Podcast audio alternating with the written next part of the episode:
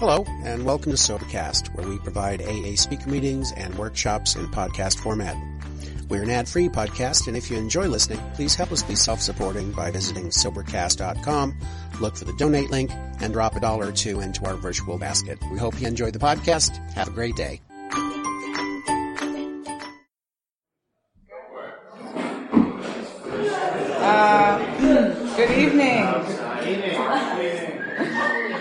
And welcome to the North Oakland Speaker Meeting of Alcoholics Anonymous. My name is Mollie. I'm an alcoholic and tonight's secretary. Please, oh, uh, please turn off your cell phones. Uh, please help me in opening the meeting with a moment of silence, followed by, by the Serenity Prayer. God, grant me the serenity to accept the things I cannot change, courage to change the things I can, and the wisdom to know the difference. Alcoholics Anonymous is a fellowship of men and women who share their experience, strength, and hope with each other that they may solve their common problem and help others recover from alcoholism. The only requirement for membership is a desire to stop drinking. There are no dues or fees for AA membership. We are self-supporting through our own contributions. AA is not allied with any sect, denomination, politics, organization, or institution. Does not wish to engage in any controversy, neither endorses nor opposes any causes. Our primary purpose is to stay sober and help other alcoholics achieve sobriety. Um, this is a speaker meeting. I will speak for 10 minutes and then turn the meeting over to our main speaker, Bucky, who will share his experience, strength, and hope. Um, I'm Mollie, I'm alcoholic. Hi, Mollie. So this is really last minute. Literally outside the door, and Albie asked me to speak because I guess someone didn't. They didn't. Someone didn't show up. Um, so here I am. I've never been to this meeting before. I've been to East Bay meeting, meetings like twice in my whole life, but um, here we are. So um, my sobriety date is November first, two thousand four. Um, I never had a relapse, which is just my story and kind of amazing. And um, and it's just I don't know why. And to people that have relapsed, um, your story is just as precious and amazing as mine. Because we drink, like that's what we do, right? Is we just we drink and do drugs and don't know how to stop. Um, so welcome to the newcomers. I'm glad you guys are here.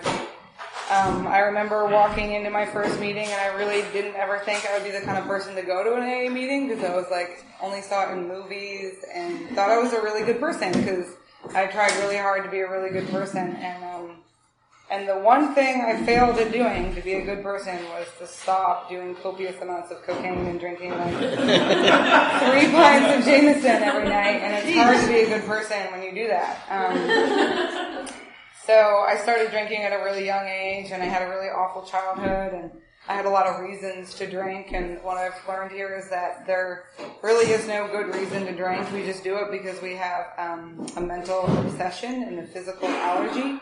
So like once we put it in our, at least once I put it in my body, like there's no way to stop it. Um, like I just want more and more, and and you do things that are really demoralizing and fucked up that we, at least I did, and then you justify them like, well, this is a good idea because, and um, truth is, it's just not a good idea. It's like generally a really bad idea. Um, so yeah, I came to AA after uh, using for nine years, and um, and I was I just turned 21, so obviously I started at a young age and got cracking, um, and I I just I asked for help and and I was I took it. And I don't know why or how I took it. I just did. And I've been here ever since. And I got a sponsor. And um you know like my first year was awful. Um it was it was really just I had no idea who I was.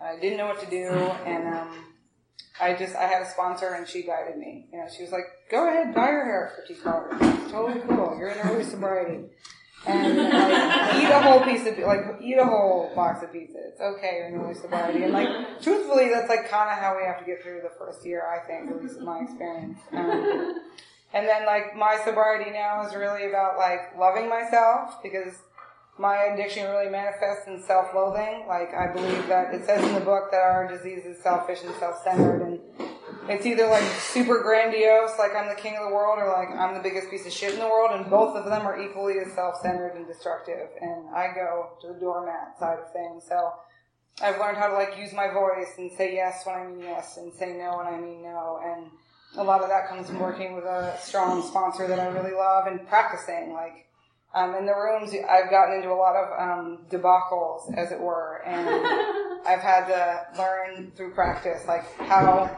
I want to be and what the best action is to take. And um, it's really uncomfortable, and then it gets a lot easier, and it feels really good. You know what I mean? To like finally get to a place where you can handle things in a way that like I can respect and other people can respect the way I handle things. And um, I don't know. I'm just really, really grateful to be sober.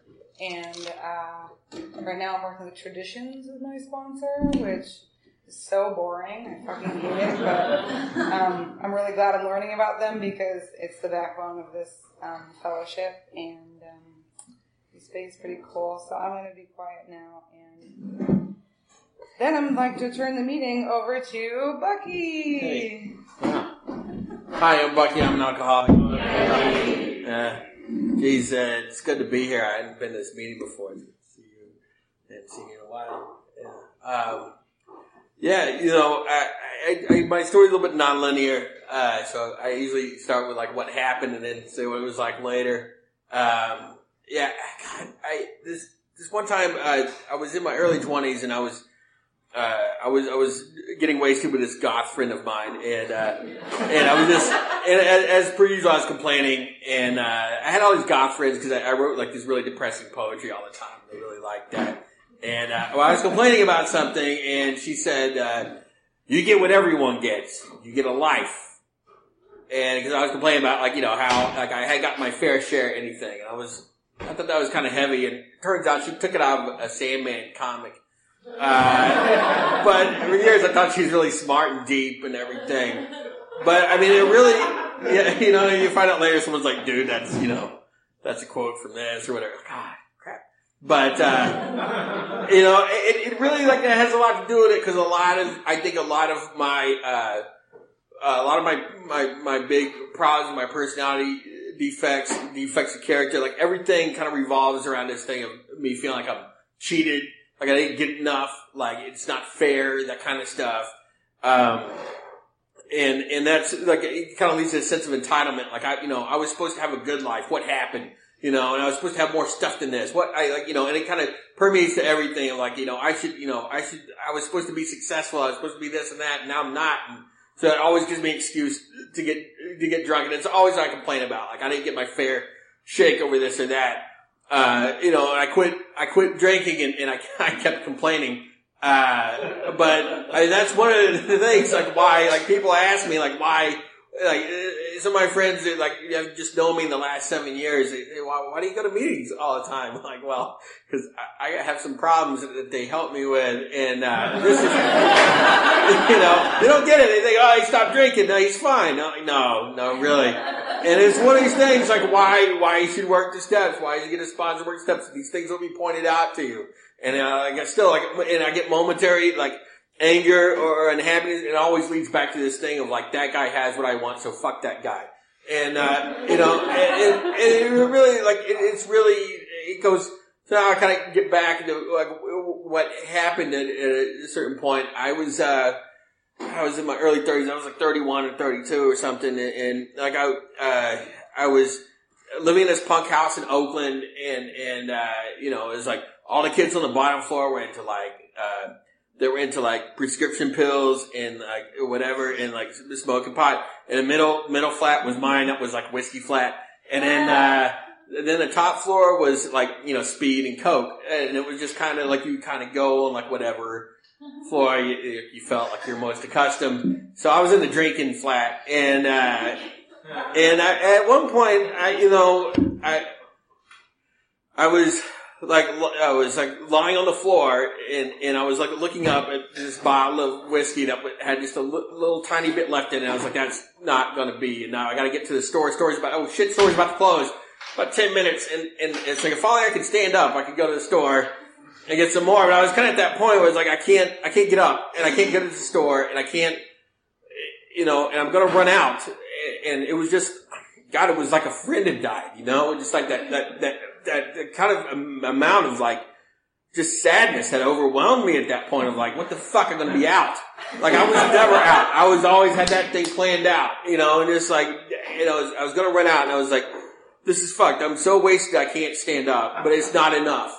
You know, it's not enough. And it's still like, it's just, I was like, that's kind of the time it like, it stopped working, you know, and, and uh, you know, I, I had a good about 15 years of it working real well before that. And then it just stopped working. It was like, this doesn't make me feel any better. It doesn't make me stop caring about all the, all the bad shit in my past. It doesn't like, make everything right in the world like it used to. What what the fuck? Now this is like failed me too, you know. And uh, I, I, was I was angry at, at uh, you know at, at alcohol for like failing me, you know. Um, and I, I, was trying. I said, well, you know, uh, I had this plan where uh, I was gonna. Uh, this is. I, will try to be brief for this story. Uh, it, I, I was gonna I, I, was going to write a screenplay and sell it and use the money to go to rehab and like a really nice one. I, I wanted, I had it picked out. I was going to go to Promises. It's where I wanted to go. It's like 40 grand. It's expensive. I was like, man, if I sell this screenplay, I can get like two months there. This is going to work out. And, uh, it's like, it, it, was, it's not quite as far fetched. I didn't have an, I had an agent at the time and I was like, okay, let's, let's do this. And, but you know what? Yeah, for the sake of our time, like it didn't work out. Uh, and, uh, and, uh, I was faced with like, okay, what do I do now? And it was, it was really horrible. And, and I thought, well, uh, my, my roommate, uh, upstairs, one of my roommates said, like, look, if you want to quit drinking, you have to get out of here. And she was a bartender, so I trusted her. And like, it was, it was funny, like, I only trusted bartenders. Everyone else was against me and they didn't understand. And, you know, like us and them, you know and uh, like me and the bartenders against the world. And uh, you know, so she said, "Look, you got to leave this house. No one gets sober here." So I moved into I moved into this little place in uh, in, in San Francisco. This little this really tiny shoebox of a room for four hundred bucks. Uh, this is kind of like like yeah, you know, a four hundred dollar room in San Francisco looks like. It's very small. Uh, and I was just like, okay, this this is going to work. And about two weeks later, my, my old roommate at the other house died. Uh, and it was basically, uh, because, uh, everyone else in the house is, she got sick and everyone in the house was too high to go check on her. You know, and I was like, well, what the fuck? Like, what, what is, you know, what what is this? You know, this is, this is really, and I, and I, you know, I went out and I got loaded that night, uh, and, uh, you know, after her services and everything, I thought, well, what, what is this gonna, you know, like, she's the one I, I like told her, I get sober and I can't make it through this? Like, what, what's, you know, what is this? Like, how many, like, you know, how many excuses will I find just to get completely obliterated like this? You know, what, what is, it's not going to stop. I just got to find some other thing to stop. And, uh, I, uh, lo and behold, I asked another bartender, uh, and I go around, I went and asked all these, I actually asked a bunch of them. I went around my little circuit and said, I'm thinking about quitting. And every one of them said, good idea. Uh, not, not a one of them ever said, we'll miss you. Uh, well, like, what, are, what are you doing? What are you crazy? Uh, you can't do that. Uh, everyone's like, please, we feel like what Andy or what Kilowatt said, I feel a little guilty sometimes. It. fuck, man. All right. So the, uh, when the, the, uh, the bartender actually took me to my first meeting. Uh, it turned out she, she had over 10 years sober and uh, I was like, what, what, about all those times we got wasted together? She's like, that was just you. Uh, and uh, yeah, I, it was really this thing. Like she, you know, I was debating about whether or not I should really go. And and she said, like, like she she was a bartender who used to like she used to give me rides home from her bar because uh, she didn't trust me to get into a cab. And uh, she's like, look, you owe me. This is like you I give you all those rides home. Now you got to just drive me to this one meeting. I'm like, okay.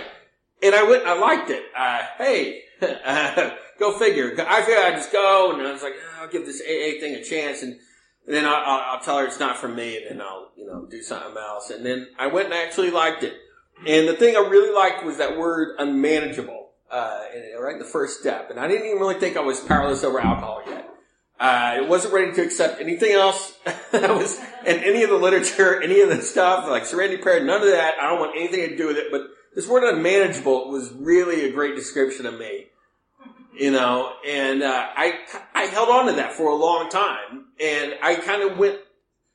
you know, and, and later I, be, I came to accept that I was probably somewhere alcohol, but it was like, okay, step one's fine, but the rest of them are screwed, not doing them, and uh, that kind of thing. It just it took me like a long time. Like I had to go through each step, sometimes halfway at a time, going, okay, uh, you know, I, I, believe that you know, you know, uh, this part of the step, but not this part, you know, whatever it was. Um, and, and it took me a long time, but I've been sober seven years and I hadn't had a relapse. Uh, so I think I'm like a D minus student of the whole 12 step process because I barely passed. I barely, I get, I did just, God damn it, just, I, you know, I could not just buy into things quickly. I, it took me a long, but I did them. You know, that's the thing. It's like some of us work the steps really slow, but, but work them, work them intensely and mean it when you do it. You know, and it's just like I knew by the time I got done with them, I was like, okay, done with two, but there's no way I'm turning my will and my life over to higher power. That's that's good. And it was just the next thing would seem kind of like this huge thing. Like every one of them up until like you know up until like eleven and then twelve was like yeah okay, but everything else it was just so arduous, man. Everything was was difficult. Um, but the more I did, the better I felt about things, you know. And, and I started to notice all this bad drama was going away, and um, I was like invited places again. You know, uh, I for years I wasn't going to anyone's. My, my friends get married and not tell me. You know, they these weddings. Going to be an open bar. You know, it's like we can't. We, we, we know what's to happen. It's not we don't trust him; it's that we trust what he will do. Like they will, like you know, and just all these kinds of things. Just doing parties and everything else, and just like we can't, like you know, oh, we can't invite him. My parents are to be there, like that kind of stuff. And people started telling me this, and I, I did clue into that. And I kind of there was there was one really good friend of mine who did uh, take me aside and tell me, he's like, look, this is why I'm, I do not want to have you in my house anymore. And I was like, what are you talking about? Uh, no one else has a problem with it. It's just you. And he's uh, but yeah, like l- later afterwards, a lot of people were, were saying things like this, kind of confirming it. It was like, okay, look, you know, as I would kind of go around and like, you know, especially when I was like making amends to people, uh, like they, they, would, you know, they, they weren't really that uh, mortally hurt over it. They were just like, yeah, you know, it's just like, don't, you know, it was just, it, it, wasn't that you were like really that horrible. It's just we hated to see what you were doing to yourself. It hurt us. And I was like, oh, why you care? Like, you know, just, just you kind of get that, that kind of get that, that kind of self-centeredness where it's like, what I do doesn't affect other people. Like, you know, it's just like, it's my body. I can do what I want with it. You know, and that's kind of, so my drinking doesn't affect anyone. I drink alone in my house. You know, I shut the door. They're, they're not over here. They don't have to come over. They don't have to see it. They don't have to, but they, you know, just knowing I was doing that was tearing up some of my friends and they, they don't know. They don't have the language to tell me that. You know, they don't, I don't know. Um, uh, back up a, a, little bit further, uh, going on like where it all began. Um, uh, my dad's an evangelist, um, and uh, there you go. See you later. Uh, I'll figure out here, but but no, I mean, like we lived in this neighborhood too. He also worked at this Christian Bible college, um, and uh, so every like we lived right by the campus. So every morning when he would walk off to work, uh, I'd see all these other guys walking to work too. They're all the other faculty members, and they're and they're all preachers and, and ministers and evangelists. And they would work during the week at the school, and so I just see like all the men in my neighborhood were preachers and evangelists and stuff. And I thought that's you know that's what being a man is. You know, like I I loved it. I loved the you know I had clip-on ties at the age of four just because I wanted to look like these guys. I thought they were awesome. I wanted their haircuts. So, you know, like they got to kind of use car salesman haircuts and, you like the 70s, you know, the big thing in the cheap suits, these plaid suits and everything. And like, God, I thought that was really cool. And, uh, I would travel around with my dad and everybody knew him. You know, everybody, he was, he was popular, you know, like, like all, every go to some like church and it was like the he was like got the rock star treatment. And I got kind of like the the second hand rock star treatment. I go into like the Sunday school class and everybody's like, "Oh, that's the preacher's kid," you know. And I was like, "Yeah, yeah, hand up past the Play-Doh," you know, that kind of, you know, just, and it was just. I don't know. I like when we'd have the potlucks. We'd get in line first, and everybody would watch what we took, see if we took part of their casserole and stuff, and they'd watch me eat it, see what I you know, thought of like their tuna, you know, like they did something different with it. Uh, uh, I've eaten some weird stuff. That's another, that's another share. Um, another program, another program's problem. Uh, but I, I, oh man, I, uh, I just saw this and I was like, man, this, this is what I want to be. Like from like age of four on, I was like, I want to be a preacher. That's all I want to be in life. That's all I want to do. And I just loved it. And I didn't, I didn't care what the other kids were doing. I didn't care, like, you know, like, you know, like, I just, I couldn't get bit, I couldn't get wrapped up in anything that they were doing, like Little League or whatever else. It's like, and this is just temporary. As soon as I get out of here, I'm gonna, you know, I'm gonna hit the road. I'm gonna be a preacher. It's gonna be good. And, uh, it was just always one of these things. Like all the other kids, like I'm gonna be a fireman. I'm gonna be like a policeman. I'm gonna be like, you know, whatever. And you know, you know, I was like, I'm to be a preacher, and uh, and a lot of people thought that was true too. A lot of you know these other preachers that I grew up with on my block, and they all like thought, you know, that's what I was to do. Uh, and then about like 12 years old, like everything started to fall apart. And my dad got caught up in a couple scandals, and like we, we got kicked out of two churches, uh, one after another. That was all kind of my teenage years of us getting like run out of town.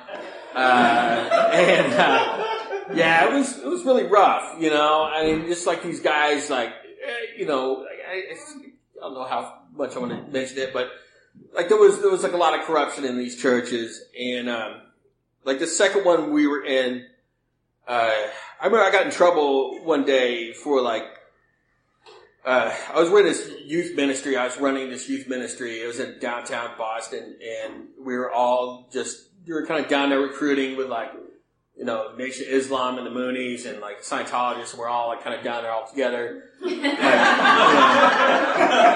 all judging each other. That guy's fucked. We're right. Don't listen to them. Um, uh, but I got in trouble because I got I got reprimanded one day for like uh, not. Uh, they said because the kids I was bringing in came from poor families, and they had like you know needed me to recruit more kids from rich families uh, because their parents had more money, and because it was the whole thing with that church is we'd come and kind of clear clean out your bank accounts uh, once you joined up. We had churches, we had mission churches that didn't really exist, uh, kind of thing. And uh, it was it was really dirty, some dirty shit. It was just like a lot of lies and deception. I kind of realized at this point, I was like, wait a minute, these kids are the ones that need my help. The rich kids aren't coming to me with problems. You know, it was just like, you know, it was like, it was the mid 80s, you know, it was like either like, like it was the crack was everywhere and, and people's parents are getting cracked out and the kids are just freaking out because all of a sudden their parents would lose their jobs and fucking their house turns into like a crack den and you know and like kids don't know where to go they come to me they come to the, come to the nation Islam they uh, or you know they would just join a gang that's kind of what their options were, you know. Um, but then I was like, okay, what do I do now? Because I know this church isn't right because they're in it for the money. And uh, I went, uh, I went back to this other church that we've been a part of. And I was about, I was 17. I was a senior in high school, and I was in this preaching training program. And uh, I was up there in the pulpit, and uh, at one point, like I just realized like while my voice was being amplified over these speakers, I could hear because kind of hear my own voice through this delay.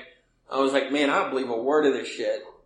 Um, and I was, I was never been so frightened in my life. I, you know, I had about like 10, 15 minutes left to go, and I, I was like, man, I'm just up here. There's all smoke and mirrors, man. I don't believe any of this. I don't believe in God. I don't believe like this is all bullshit. There's all some game that we've been running to like get either like you know money out of poor dumb rednecks or like or what not I shouldn't even say dumb because we came as we came as men of God and we lied to people. Of course they're gonna believe us, you know. It's, and uh, I was like, wow, what what the fuck do I do now? So the very next Friday, I just went to a trailer park and got drunk, and uh, boy, that was good. You know? I was like 17 and I was thinking like the whole world is I know everything I've been told by any, by every adult in my life has been a fucking lie. And I was supposed to have this other thing. I was supposed to have like, you know, this career. I was supposed to have like all this shit. I was supposed to have my own church. I was supposed to have all this stuff that was promised to me and it's all bullshit. And, uh, man, I got drunk and I didn't care.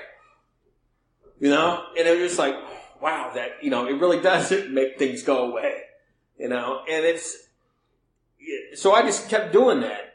You know, I think, I think if I had found something else first, I, I, would have just become obsessed with that. I think like that was my first release was drinking and it just consumed me. And I think like if it was, you know, if it was sex or gambling or, or, or some kind of drugs, I'd probably be in a different fellowship right now speaking about that obsession. You know, because it's just, to me, it's just, I could have, I could have picked anything, you know, and that was, that was the first one I went to and that's, oh, that worked and I'm just going to do this. And, you know, I, you know, just being like a little evangelist kid, I, I, you know, trying to convince everyone else it's awesome. You know, just like, you know, you gotta get drunk with me. This stuff is great. And, uh, let's see, where do I go? Where do I go from here? So much time. Usually like these little chunks of time. Um, I just kept, I kept going. I, I moved uh, through a series of things. Uh, I, I decided the next thing, how, this is all kind of a mess. Why? But I figured I would, I would, I was going to be the next Charles Bukowski. That's like somewhere in the next two years. I got really into this. And I'm like, wow, there's all these crazy drunk poets. They're awesome, and I'm gonna, I'm gonna be one. I, I got the drinking part down. Now I just got to write some poems and that's set. Uh, it was it was pretty cool. I moved to San Francisco where poets go, and I I, I brought a bunch of my poems on uh, like uh, handwritten on notebook paper, and I took them up to City Lights bookstore, handed them over, and said, "Here you go. Here's what you've been waiting, for." You know, and uh, yeah, that didn't work out either. Like I, I don't know, but there were like these little like these little rooms of these crazy drunken poets. I was I was 20 years old and I could still like you know I was getting into bars, you know, to go read poems and stuff. I thought that was pretty awesome and and uh, like the poetry scene it was it was full of a bunch of crazy people. You know, it was like you know all these all these guys like. And, you know, I'm 40 now, but, uh, like, there were like these really old guys, like 30, 35, uh, because they're ancient, but they're still cool. And, uh, like these guys who would like shoot dope in the bathroom and then go read their poem. And I thought, man, that guy's cool. You know, and somehow like this, like became like my focus, uh, like just all these cool guys. And one of my, my favorite, uh, uh, poets is this guy named David Lerner. And he used to go into like a, uh, you know, he used to go to psych ward about once a year and write a whole new book of poetry and he'd come out and for like the next eight, nine months he'd read from it in these places and I thought that is so cool. Like every time, then he would like kind of unravel and get locked up again and go write a new book. And I thought, oh, this guy's got to figure it out. Like, you know, I don't know, man. It just like, I was just like outside, outside the church. I had no life skills at all. Like I understood all the church stuff really well. And then like I got out of that and I was just like, what now? I have no idea what to do. And this was the thing. And, you know, it was, you know, as in this scene, it was like the, I don't know, like how much, the drunker I got, the cooler it was. I don't know. Uh, I was, uh, you know, just being, playing that thing up, you know, and, and like some of the older guys did call out. He's like a little Bukowski. I was like, hell yes, did it. And, uh, I just, the more, like I would go to all these places and, uh, you know, just, just be the drunkest guy there and, and, and th- think that was awesome. And, uh, you know, later on, you know, I, I started, uh, one of my things on, on my, uh, I had to do some amends kind of early. I went, uh, I went on a, uh, on a tour like about four months, uh, with about four months sober and, uh, I knew before I left I had to call all the guys who owned the venues and tell them I was coming and tell them why this time it was going to be okay. And, uh, I tell them like, uh, yeah, you know, I don't, I don't drink anymore. They're like, no, you, no, no, no, no way. And I was like, look, you know, I'm, you know, th- th- you know, I'm gonna just come and I'm gonna read. There's not gonna be any trouble. I'm not gonna throw anything. Uh, and so, like, you know, and, and, you know, I just, like, I love that thing, you know, I get up on stage and, and you know, when, when I was drinking a lot and people just bring me whiskey and they just line it up at the bottom of the stage and I just drink one after another. They, they thought it was so cool. Well, I thought it was cool. And they, I guess they thought it was funny. I don't know why we did it. But, uh, I had to tell him, like, look, I'm not drinking anymore. It's, it's cool, and it's like you know, it's why we haven't had you here. You know, it's because you don't. It's not because we don't like your writing. It's because we can't stand what you do. And I was like, wow, holy shit. You know, I didn't realize like how much that it affected me. And this thing of like, you know, here I was complaining I don't get the breaks or whatever. It's like, man, I, I burned all these bridges. Like, you know, I think there's, you know, I complain there's not a bridge there. I was like, I burned it before I went over it. Like, you know, you know what I mean? It was like, my fucking bridge burnt down. What an asshole. Like, oh yeah, that was me. You know? but yeah, cause it's not like, and this applies to no matter what job you're in. No one wants to, like, if you're good at qualify, like I had a series of jobs where I overcompensated with my drinking. I would like show up first, I would leave last, and I would like, look, I, you know, I, yeah, maybe I'm hungover, maybe I'm drinking at lunch, but you know what? I work harder than everybody else here. No one works harder than me, so you're lucky to have me. And this kind of thing where it's just like, look, there's no doubt about your, your, your talent. Uh, it, it's just, no one wants, no one wants to be around a drunk or time bomb. You know, it's just kind of, it, it makes people uncomfortable. They, you know, like, you know, it's just like they don't know, they, you know, I, I don't know. I don't know what it really, it's just so much that, uh, just this air that has nothing to do with your talent, how good you are, how much experience you have. It's like sober up, you know. Like I, I went to job interviews uh, wasted and complain I didn't get the job. You know, I must have reeked the whiskey. I must have reeked, and and they were just like probably when I walked in, they probably like had a hand on the security button, and I was just like, why, you know, well, I guess they don't like guys with tattoos. You know, I, I never, never fucking seen it. Um, but you know, yeah, I was you know around all these poets and, and these performance artists and stuff, and and uh, yeah, it was there was just a lot of drugs around. I got into that too, and but it was always like it always came back to alcohol because it was always in the same place every time, the same amount. Uh, it would cost the same amount of money. It was, you know, it was very consistent, and uh, I, you know, I, I couldn't get anything else. I couldn't force any of the drugs to be consistent like that. I just couldn't, like, I needed, I had a, you know, the control thing even then. I'm just like, I, I couldn't stand not knowing where the stuff was. And then I couldn't get, I get mad if, if your Coke was better the second time because it was like, well, that means you burned me last time. I, I, I couldn't, like, it's just, I, I need everything to be the same. It needs to be the, the fucking same. I need to get my world to be like it is and that's what I like, to, you know, with alcohol. It's always there in the store on the same shelf, the same price. The store is open at the same time every day, you know. And, and you just get it and you just like pile it up in your house and you never ever run out. And, uh, like, it's, you know, that's awesome. You could just go, and Safeway, you can get those big jugs and you just put them there. You always have some. And, and, uh, yeah, you know, I was getting those, I was getting those looks for like, uh, having a big party, huh? Like, yeah. You know, yeah, you know, they have those two cups in the, uh, in the little gift set, so they have two glasses, and it's like, what's that? What's the second one for? You know?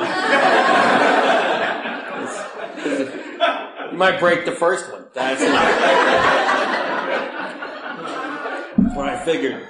Drinking this one by myself. Yeah, shit. Um, but yeah, it just, you know, as, as times change, you know, I, I, got, I got away with a lot of stuff in my early twenties and, and like, you know, it's about like, I don't know, about 23, 24. A lot of, a lot of the friends I've been drinking with, they, they kind of quit or they, they got, you know, they went and got a real job or they got, they got married. They, you know, they bought a house. They started having kids and stuff. And I was just like, what the hell? Like, you know, and he saw it out. Like, what, what, like, no, stay here and just, and, and, you know, all my friends kept staying about like 21, 22 years old as I got older. And then suddenly I was the old guy in the punk house. I don't know how that happened. I used to make fun of me. Like, you know, is, you know, I was the old guy in this house and, and, and I, I tell you, it was, uh, what, you know, what really, what, you know, what, what brought me here? You know, I look back on things and be like, man, I, you know, you know, I was, I'm 31 years old, and, and, like you know, all these, like I start looking at all these things, and I remember I was when I was coming up on 32, it was like, ah, you know, like I remember when Bill Hicks died, he was 32, and I was 24 at the time, and I thought that, that was a pretty good run. You know, what what have I done? I've done nothing. I've done, you know, whatever. I'd written some, had some poetry published that no one cared about. Whatever. and it's like this guy did all this stuff, and and, and, and then he died. And then like, what what have I done? And it started to spook me a little bit. Uh, and that's kind of when everything started to kind of fall apart with it. You know, it was kind of with, with it not working, and you know, I just didn't really think that like I had like all these misconceptions about AA, and I was going to do them, and, and I, I thought that like uh, you know, I, I thought well, there was there's one thing that like I kind of thought that like like rehab, like AA costs money. I didn't understand that. I mean, a lot of people. There's one. It's one of the reasons why there. You know, I say there's no dues or fees for AA because a lot of people like me didn't get it, like didn't know. Like you know, it's you know, I thought it was like rehab's expensive. Why not AA? Like you know, like, sure. Uh, I was like, well, I can't afford AA. I can't like you know. Uh, and uh, also like don't make me believe in God, you know. And, and by that I mean like the like the Christian Judeo-Christian God that like I had problems with uh, before, and uh, you know, and uh, like they're just gonna like I don't know. I just thought like a lot of people would be judging me or whatever, and it's just just all these things turn out to be bullshit, you know. And uh, I do I do have a higher power, and I do uh, I have surrendered my will and my life to it. Uh, but it took me like took me a while. I really thought that it was like, well, they're gonna everyone's gonna get mad at me because because I don't believe in God. I don't like everyone's gonna be mad when I show up. They're gonna whatever, and, and it was just all it was just all not true. Um, as I stuck with it, uh, you know, I would I would go to the meetings like right as they were starting, and I would leave. I was the first guy out the door. You know, it's like I don't want to talk to any of these guys. I don't want to talk to any of these people. I, you know, I don't want to be accountable to any of these guys. I would go to a meeting for a long time, and then when people started to recognize me or ask me to do stuff or whatever, I just bail. I just like go to a different meeting. I live in San Francisco. There's so many meetings there. I can just keep going to ones where people didn't recognize me until I just went through them all. Like people would ask me, to, you know, like, "Hey, why, why don't I sponsor you?" I was like, "Why don't I never come to this meeting again?"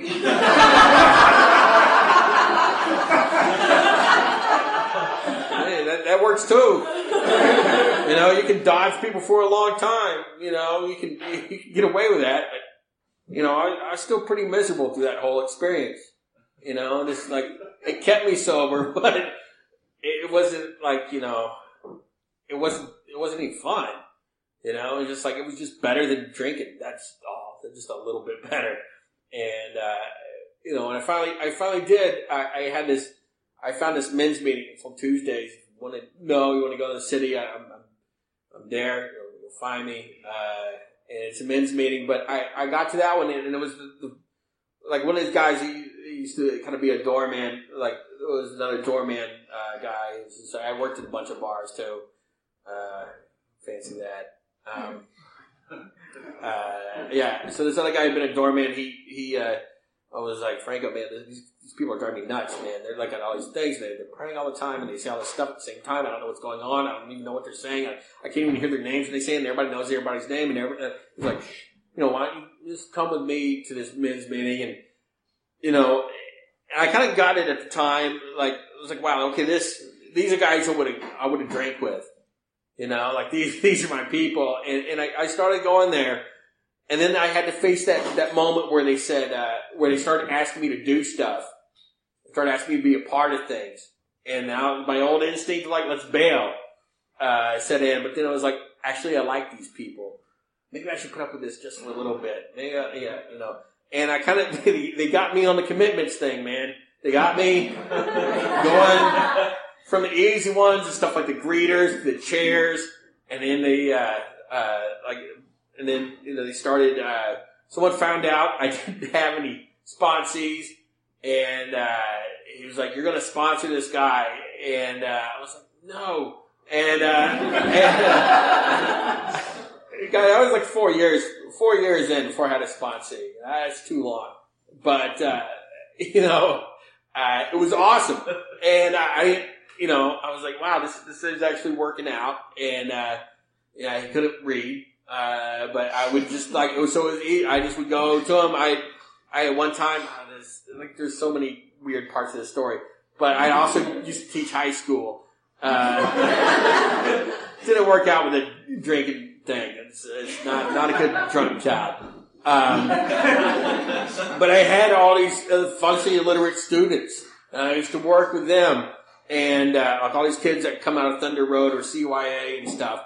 And uh, so this guy who was just coming out, uh, you know, I think it's Santa Rita. I'm not sure where. It was one of the county jails. And like he, I got, he was in the Salvation Army, and, and uh, I, I started working with him, and I found out he couldn't read, and so it was easy. I just kind of went back in this mode, and I basically, you know, would read to him. I'd read the big book to him, and uh, we'd talk about things. And man, it was it was really great. Uh, and then they, the same group of delinquents made me uh, be a GSR, and then they made me uh, made me be secretary.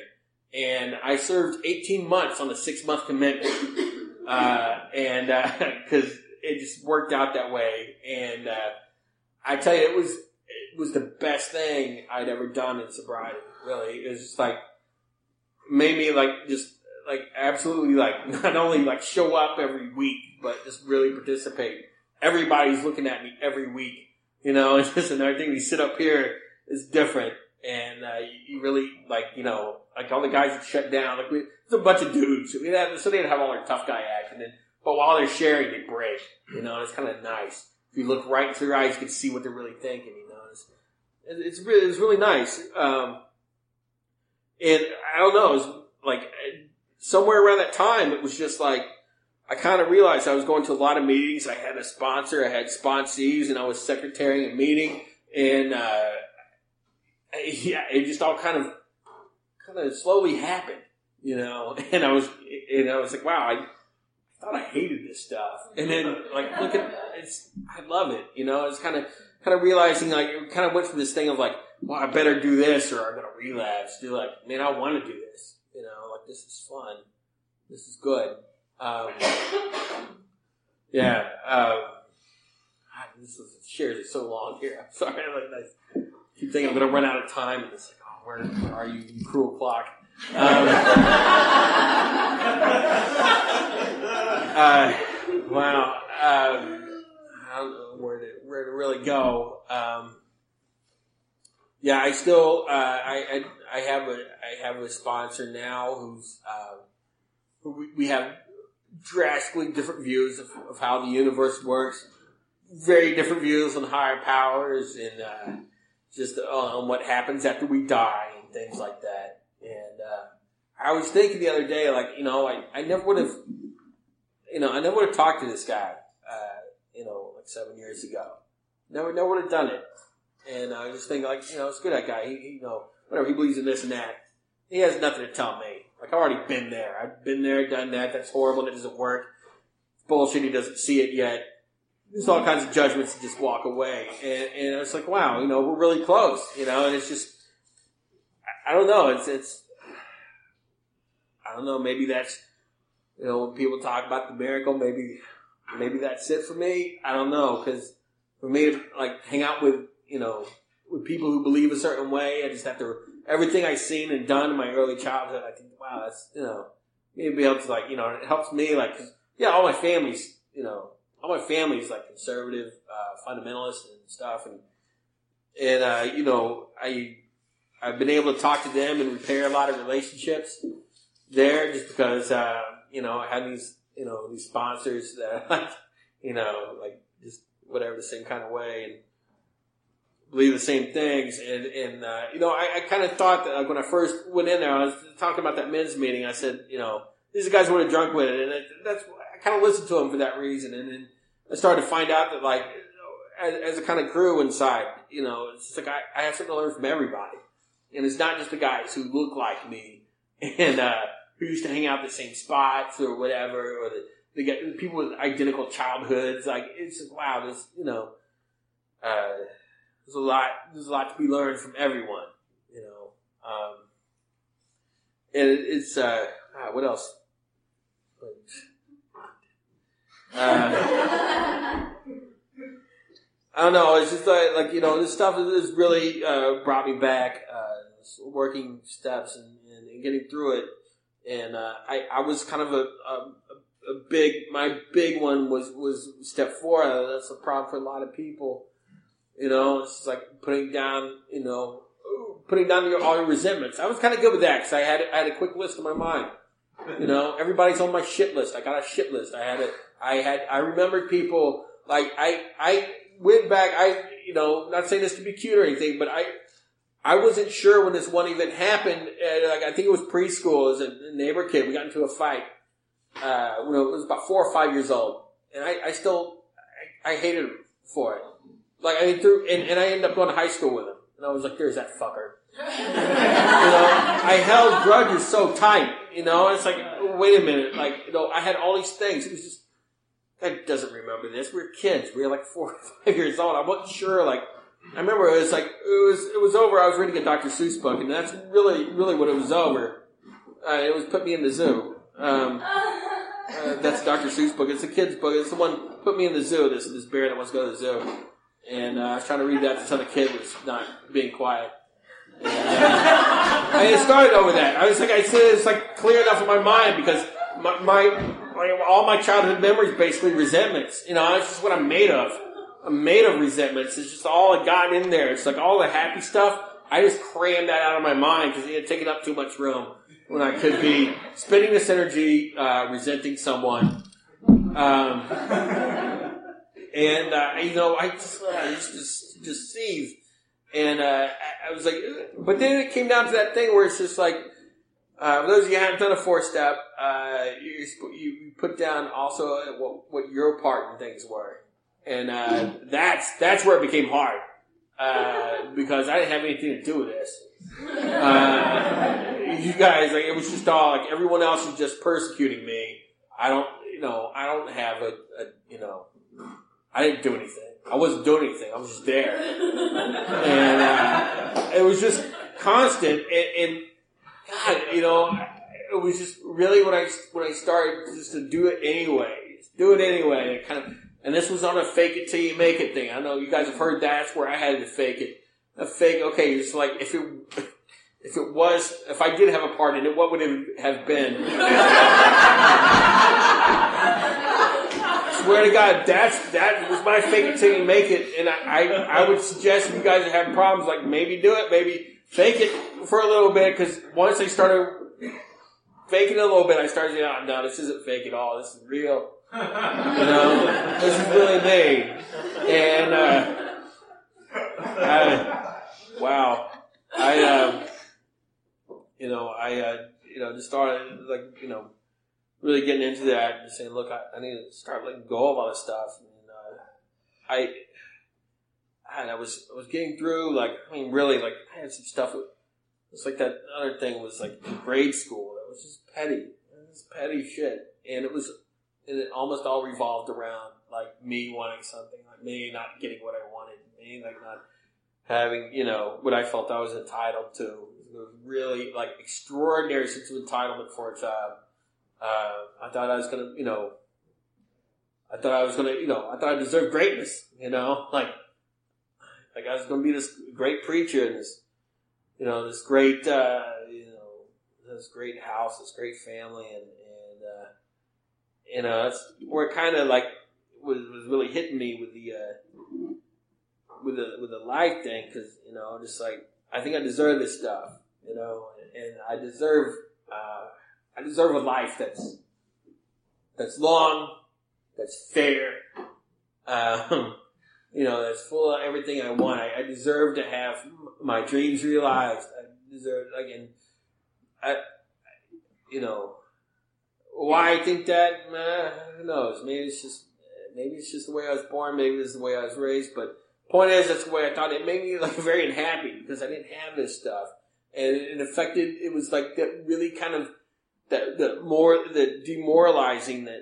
you know that was like really fueled with the alcohol there. That was just like it came to the point where I'd see other writers, uh, the other writers that were getting what I wanted. I'd be like, "Fuck that guy!" Like really, I hate him because he's successful and these people I didn't know. I didn't know them, and it's just like, hey, you got a book on the shelf. Fuck you. Uh, I don't like, you know. It was just really, you know, it was it was kind of kind of bad because I, I, would meet these people and you know things wouldn't go that well, and, and uh, I remember I did a, I did a, uh, a, a little step, uh, there and, and I was letting go of my resentment of this author I'd never met and, uh, for being a successful douchebag. And, uh, two weeks later, two weeks later, I was at a dinner party and I was sitting next to him and his wife. Uh, and, and I thought, well, you know what? Like, like even like a month ago, this would have been a problem, you know. And you know, back in the drinking days, I would have let them have it. I would have told them off for you know, how dare they write a book that hundreds of thousands of people read. you, know? you know what I mean? Like, like what, what, what is he gonna do? Like when, when, they, when the SF Chronicle wants to interview him, what is he gonna say? Oh, don't get this guy. Don't interview me, interview this other guy. He's done exactly what I would have done in the same situation. I couldn't stand him for it. Oh my god. And, uh, yeah, he's, you know what? He's a really nice guy. His wife is really cool too. And they're just these unassuming people and, and they, uh, you know, and I, I told him that like, oh yeah, I used to run, you know, like I used to run poetry It's close to where they, they have this whole literary center now.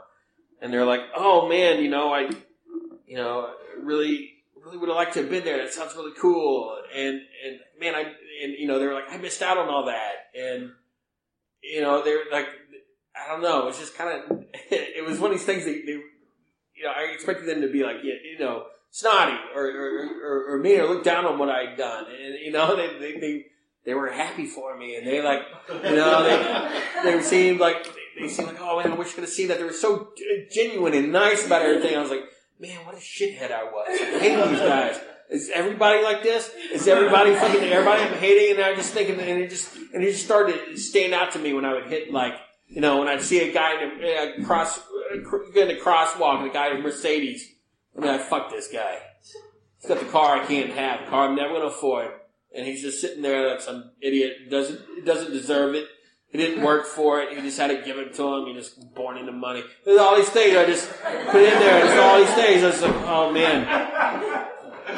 I, at that point, like I really, like it was really that one weird dinner where I was like, I really got to get on this stuff work. I really got to start doing this shit because like that's where I kind of saw like the, the fucking that demoralized. I didn't even understand that, that uh, demoralizing thing God, it's finally time to wrap this thing up. And, uh, you know, uh, my, my, my, my sponsor, uh, my sponsor is like, you know, like, he does have a life I think is really awesome. And, and like, he, he accomplished all these things I think are really cool. And, uh, I, I remember, cause I saw him when I went to this, this men's meeting for the first time. He, he was secretary in that thing and I was thinking, why the fuck is this guy here? He's got everything he needs.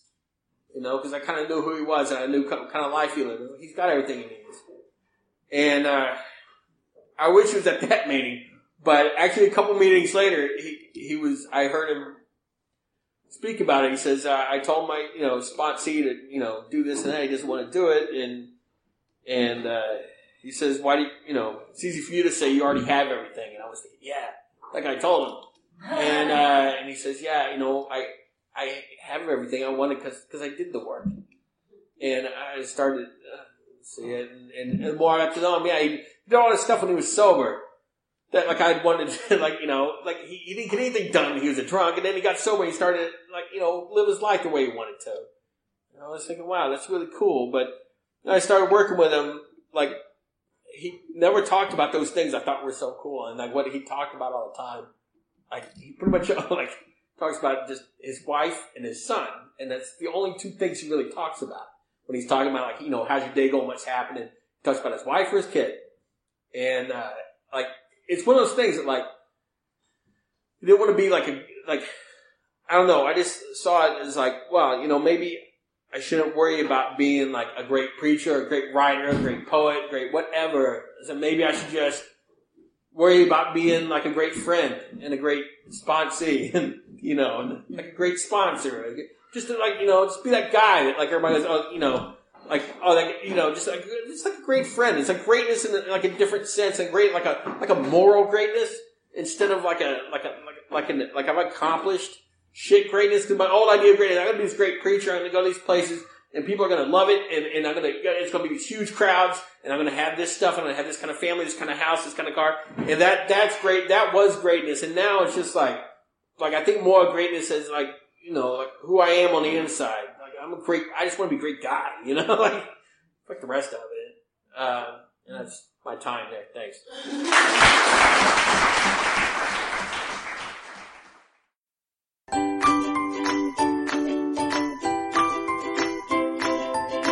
Thanks for listening. I hope you enjoyed the podcast. Sobercast is ad free, and we'd like your help in order to keep it that way. So if you'd like to help us be self supporting by pledging a dollar to a month, visit Sobercast.com and look for the donate links. Thank you very much.